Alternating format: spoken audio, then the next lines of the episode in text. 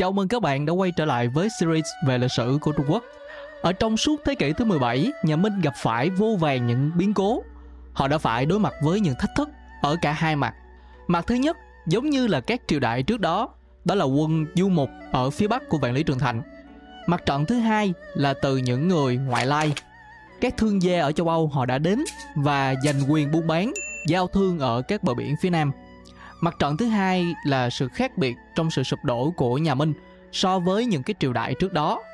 Những vấn đề như là lạm phát do bạc hay là mua bán nhân sâm như một vài bạn đã nhắc tới ở trong tập trước. Nhưng tụ chung lại thì sự sụp đổ của nhà Minh có một phần liên quan đến cách mà họ giao thương với người châu Âu. Để rồi sau đó một triều đại mới đã nổi lên, đó chính là triều đại của nhà Thanh.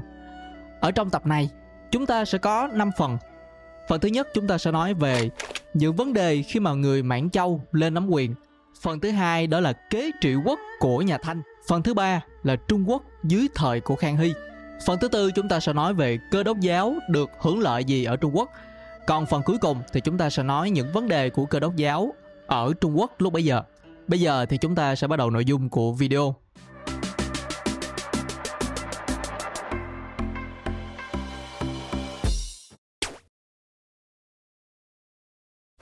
Khi người Mãn Châu lên nắm quyền ở Bắc Kinh, họ đã không được tất cả các bên hoan nghênh. Có lẽ do họ đã áp đặt những chính sách tàn nhẫn và có phần vô cảm lên những người dân thuộc triều đại trước đó. Do đó, đã có sự phản kháng, một số người đã chống đối lại với nhà Thanh hay chúng ta thường biết tới với một khẩu hiệu quen thuộc của họ, đó chính là phản thanh phục minh. Một nhóm còn lại thì vẫn trung thành với nhà Minh, nhưng họ đã chạy trốn sang Đông Nam Á Lúc bấy giờ, nhà Thanh muốn xác định những người làm loạn nên triều đình đã ra lệnh cho dân chúng phải mặc trang phục của người Mãn Châu, cắt kiểu tóc của người Mãn Châu. Cụ thể, tất cả đàn ông của Trung Quốc lúc bấy giờ đều phải cạo nửa đầu, rồi kết tóc thành hàng hay gọi là tóc đuôi sam, tiếng Anh gọi là Q. Nếu ai dám kháng lệnh thì đều sẽ bị xử tử. Đây là một cách mà người Mãn Châu buộc người của nhà Minh trước đó phải quy phục. Người nào làm theo thì giữ được mạng. Nhưng mà ở trong lòng của họ, cảm giác không được thuyết phục, không phục. Lúc bây giờ thì có một khẩu hiệu nổi tiếng khác cũng được lưu truyền. Đó chính là cắt tóc giữ đầu, giữ tóc mất đầu. Nhưng sau đó, người mãn châu họ đã nhận ra rằng áp bức quá cũng không phải là một cái cách tốt. Về sau, sẽ gây ra uất hận họ đã cho chúng ta thấy rằng họ biết cách để thích nghi với xã hội lúc bấy giờ của Trung Quốc tốt hơn là người Mông Cổ trước đó. Nhà Nguyên cũng như là nhà Thanh đều không phải là người Hán như là người nhà Minh. Thay vì áp đặt luật lệ của người Mông Cổ lên người Hán, người Mãn Châu họ vẫn áp dụng luật lệ của người Hán lên chính người Hán. Nhà Thanh họ đã đưa ra sử dụng chính hệ thống chính trị của triều đại trước đó vào triều đình mới của họ Mặc dù là chúng ta vẫn có thấy người Mãn Châu vẫn giữ vai trò quan trọng trong hệ thống này. Nhưng mà nhìn chung, họ đã dần thuyết phục được bá tánh rằng họ là người cai trị hợp pháp của Trung Quốc. Giống như là những công ty từ nước ngoài, những nước tân tiến hơn sang các thị trường kém phát triển hơn, họ cũng phải thích nghi với cách làm việc của thị trường đó. Nhưng những vị trí quan trọng sẽ do những người ở những nước tân tiến đó nắm giữ như vậy vừa đảm bảo được quyền lực mà vừa hợp lòng người. Tuy nhiên sẽ có một số vấn đề có thể thấy trước được. Đó chính là người dân của những nước kém phát triển hơn sẽ khó có cơ hội để có thể leo lên những vị trí cao hơn. Nhà Thanh cũng giống như là những triều đại hùng cường của Trung Quốc. Họ được trời ban cho những nhà cai trị vĩ đại. Các vị hoàng đế đã bình định Giang Sơn. Họ cũng đã điều chỉnh lại sự cân bằng hay sự bất công đang diễn ra ở trong xã hội, trong kinh tế của trung quốc vào thời điểm đó.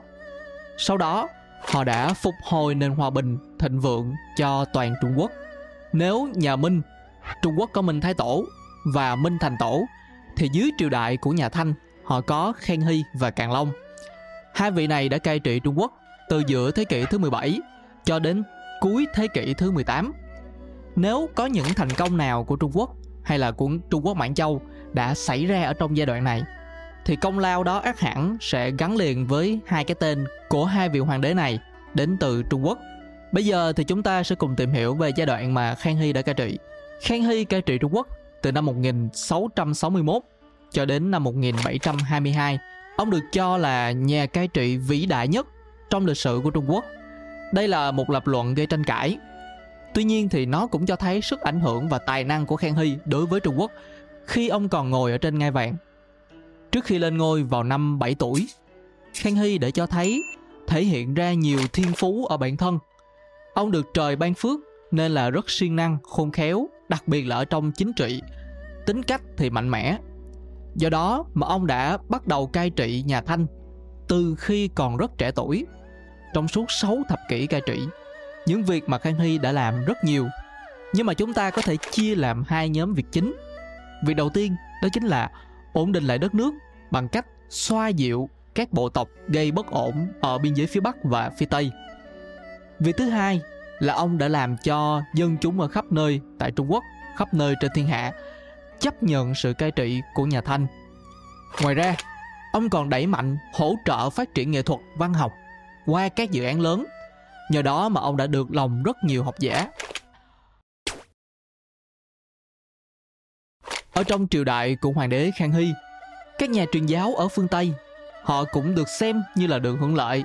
Hoạt động truyền giáo của họ diễn ra rất thuận lợi, có thể xem đã đạt đến đỉnh cao, đặc biệt là dòng Đa Minh và dòng Francisco, cũng như là Akbar Đại Đế của Ấn Độ. Khang Hy là một nhà cai trị vừa tài trí, vừa ham biết, ham học hỏi. Ông đã khá khoan dung với những người theo đạo của cơ đốc giáo. Thậm chí một số nhà truyền giáo dòng tên còn được phép có sức ảnh hưởng ở trong triều đình. Cụ thể, có tới hàng trăm quan chức ở trong triều đình theo cơ đốc giáo và có tới tận khoảng 30 vạn bá tánh đã làm điều tương tự.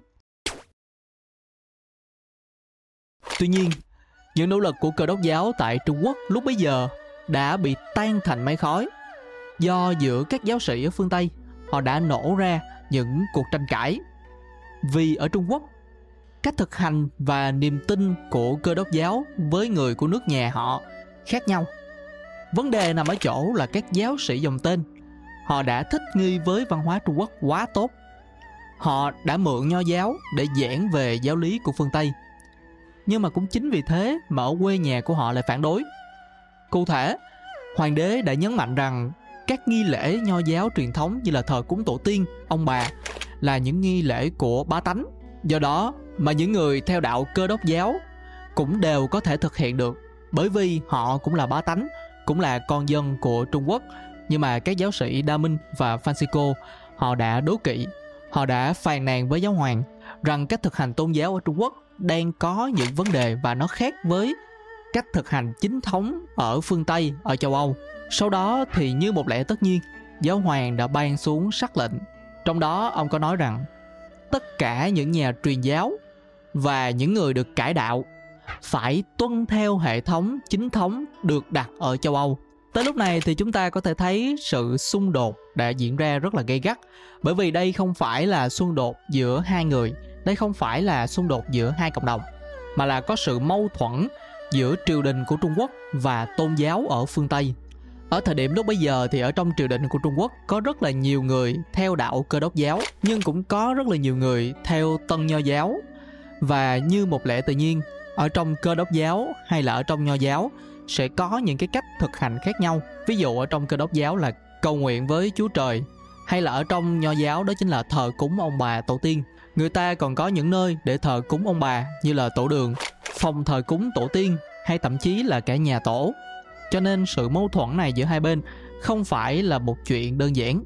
Cả hai thế lực đều là những thế lực lớn ở tập sau thì chúng ta sẽ tìm hiểu cụ thể hơn những mâu thuẫn giữa hai luồng tư tưởng này đó là gì. Có thể nói là chính sách khoan dung cho tôn giáo. Tiếng anh của từ khoan dung là tolerance, hay dịch ra tiếng việt là từ bao dung cũng được, cũng là một trong những chính sách nổi tiếng của hoàng đế khang hy. Nhưng mà cũng chính vì nó đã gây cho ông không ít những phiền toái, hay nói đúng hơn là những vấn đề cần phải giải quyết. Ở trong trường hợp này về phía của hoàng đế khang hy, ông đã cố gắng giải quyết vấn đề bằng cách là ông đã khiếu nại trực tiếp lên nơi ở của giáo hoàng, tòa thánh Vatican. Nhưng mà giáo hoàng ở thời điểm đó đã không khoan nhượng và có lẽ cũng vì sự cứng rắn đó mà sau này Khang Hy khi mà ông qua đời, người kế vị của ông đã ra tay đàn áp hàng loạt các hoạt động của cơ đốc giáo trên khắp Trung Quốc. Đây cũng là toàn bộ nội dung của video lần này. Nếu thấy thích video thì bạn hãy nhấn đăng ký kênh và đừng quên chia sẻ cho bạn bè của mình những thông tin hữu ích.